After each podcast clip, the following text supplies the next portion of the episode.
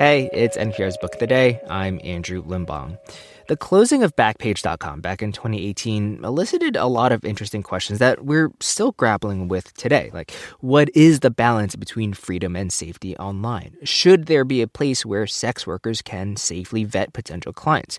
What responsibility does a platform have to moderate user generated content? Today, we've got an interview that answers one question What did it take to bring Backpage down? After years of accusations that the site was involved in sex trafficking, its CEO instead pleaded guilty to money laundering and conspiracy to facilitate prostitution. Maggy Krell was instrumental in that. She's a former California state prosecutor who was involved in the case and author of the book Taking Down Backpage. And she tells NPR's Rachel Martin about the delicate balance of going after Backpage while also using it to prosecute traffickers. This message comes from NPR sponsor Noom. Noom's first ever cookbook, The Noom Kitchen, helps you build new habits for a healthier lifestyle. Check out The Noom Kitchen for 100 healthy and delicious recipes to promote better living. Available to buy now wherever books are sold. This message comes from NPR sponsor Noom. Noom understands that not everyone is starting from the same place and takes that into account. With their first ever cookbook, The Noom Kitchen, you can find a hundred healthy and delicious recipes to promote better living. Available to buy now wherever books are sold. Maggy Krell knew it wasn't going to be just another case. The former California state prosecutor was going after one of the largest sex trafficking websites in the world. It was called Backpage, and in large part because of Krell's effort, it's been shut down since 2018. She tells the story of that remarkable case in a new book called Taking Down Backpage Fighting the World's Largest Sex Trafficker. In a plea deal with prosecutors, the CEO admitted to conspiracy to facilitate prostitution and money laundering. He testified against the two men who founded the site with him. Late last year, a federal judge declared a mistrial in that case. A new trial is expected next month. A warning this conversation is not appropriate for all listeners. Maggy Krell says she didn't go after Backpage because of consensual commercial sex, it was about selling children for sexual activity. The youngest victim that was part of our case was uh, 12 years old. We saw the majority of the victims were teenagers, kids that had run away from home, kids that were failed in various ways by the child welfare system. Some of them had already suffered sexual abuse in their own homes before being trafficked on the streets and through Backpage. Victims who had been forced and coerced into being advertised on that site against their will. So, at one point, as, you, as you're putting this all together, the Attorney General of California at the time, Kamala Harris, now the Vice President, pushed you on on why you thought you could bring convictions against these guys, uh, the founders and owner, when so far they had evaded state or federal charges. Um, sure. I mean, definitely, you know, a, a big high profile case like that. Could we prove this case beyond a reasonable doubt? did we have a good faith belief that we could convict these defendants? And that was something that needed to be explained to the Attorney General's executive team and eventually to the Attorney General herself. But she was very focused on combating human trafficking. This was a top priority for her. And she was excited about the prospect of being able to arrest the owners of Backpage. But there were a lot of really big obstacles here, right? Explain what was so hard about this case. Well, it's really it's the Communications Decency Act. The Communications Decency Act has been interpreted broadly to protect websites from liability based on content that's been posted by third-party users. This was passed in Congress in 1996 when the internet was really in its infancy. And the point was to allow for some moderation, but also to protect the free exchange of ideas on the internet. So, how did this apply in your effort to bring sex trafficking charges against Backpage? Backpage had successfully invoked the Communications Decency Act immunity statute multiple times against civil cases. Um, we wanted to make the point that a criminal case was different. Ultimately, we weren't able to attack from that angle, and our, our successful case was using money laundering charges.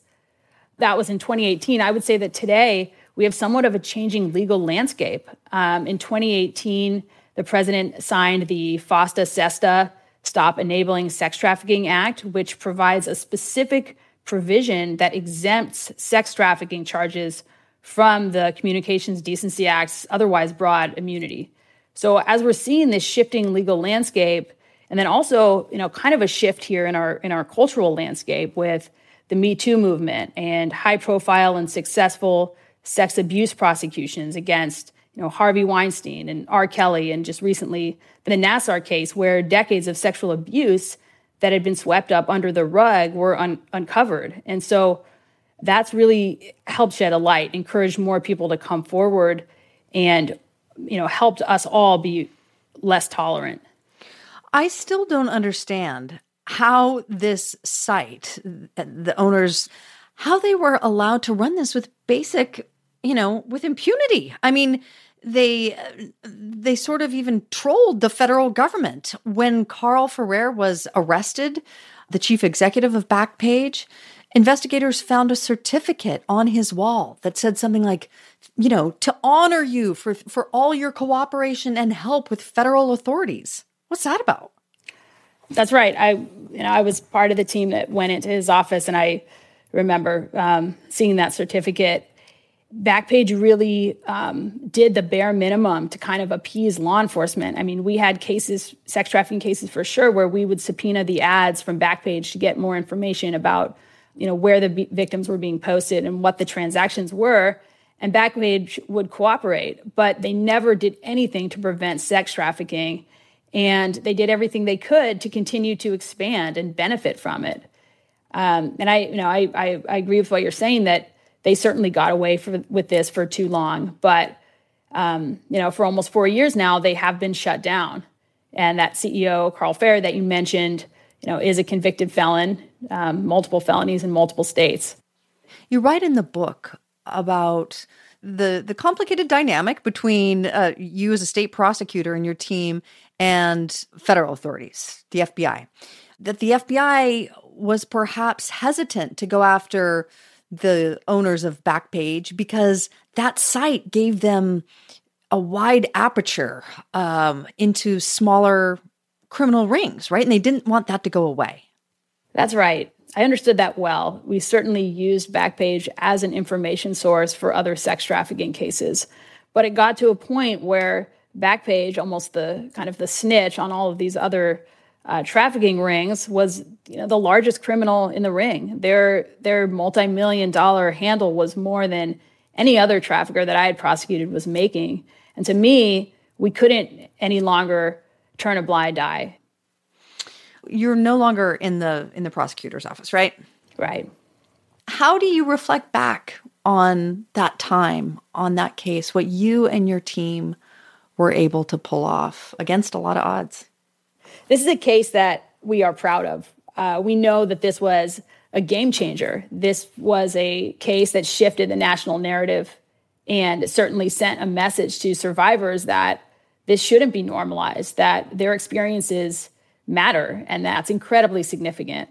Clearly, there's a long road to justice, and there's more work to do. You know, there's other websites, and there's still no shortage of people who are being commercially sexually exploited. But this case was a huge step in the right direction.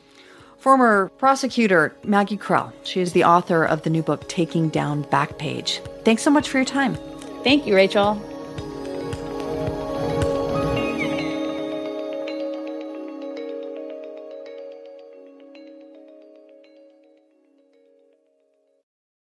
This message comes from NPR sponsor Shopify. Shopify is the global commerce platform that helps you sell at every stage of your business. From the launch your online shop stage to the first real life store stage, all the way to the did we just hit a million orders stage, Shopify's there to help you grow. Sell without needing to code or design. Just bring your best ideas and Shopify will help you open up shop. Sign up for a $1 per month trial period at shopify.com slash NPR.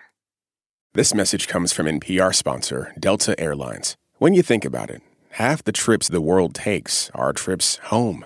Home, what we all eventually long to get back to, no matter what took us away to begin with. Those at Delta know that, because all 100,000 of them are, above all, travelers just like you. It's why they try to make you feel at home long before you even get there. Humans are kind of overrated. Over on Shortwave, a science podcast, we're only kind of kidding. We're bringing you the wondrous world of animal science to your daily life. From queer animal love stories to songbird memories, we're showing you how critter knowledge informs human science. Listen now to Shortwave, a podcast from NPR.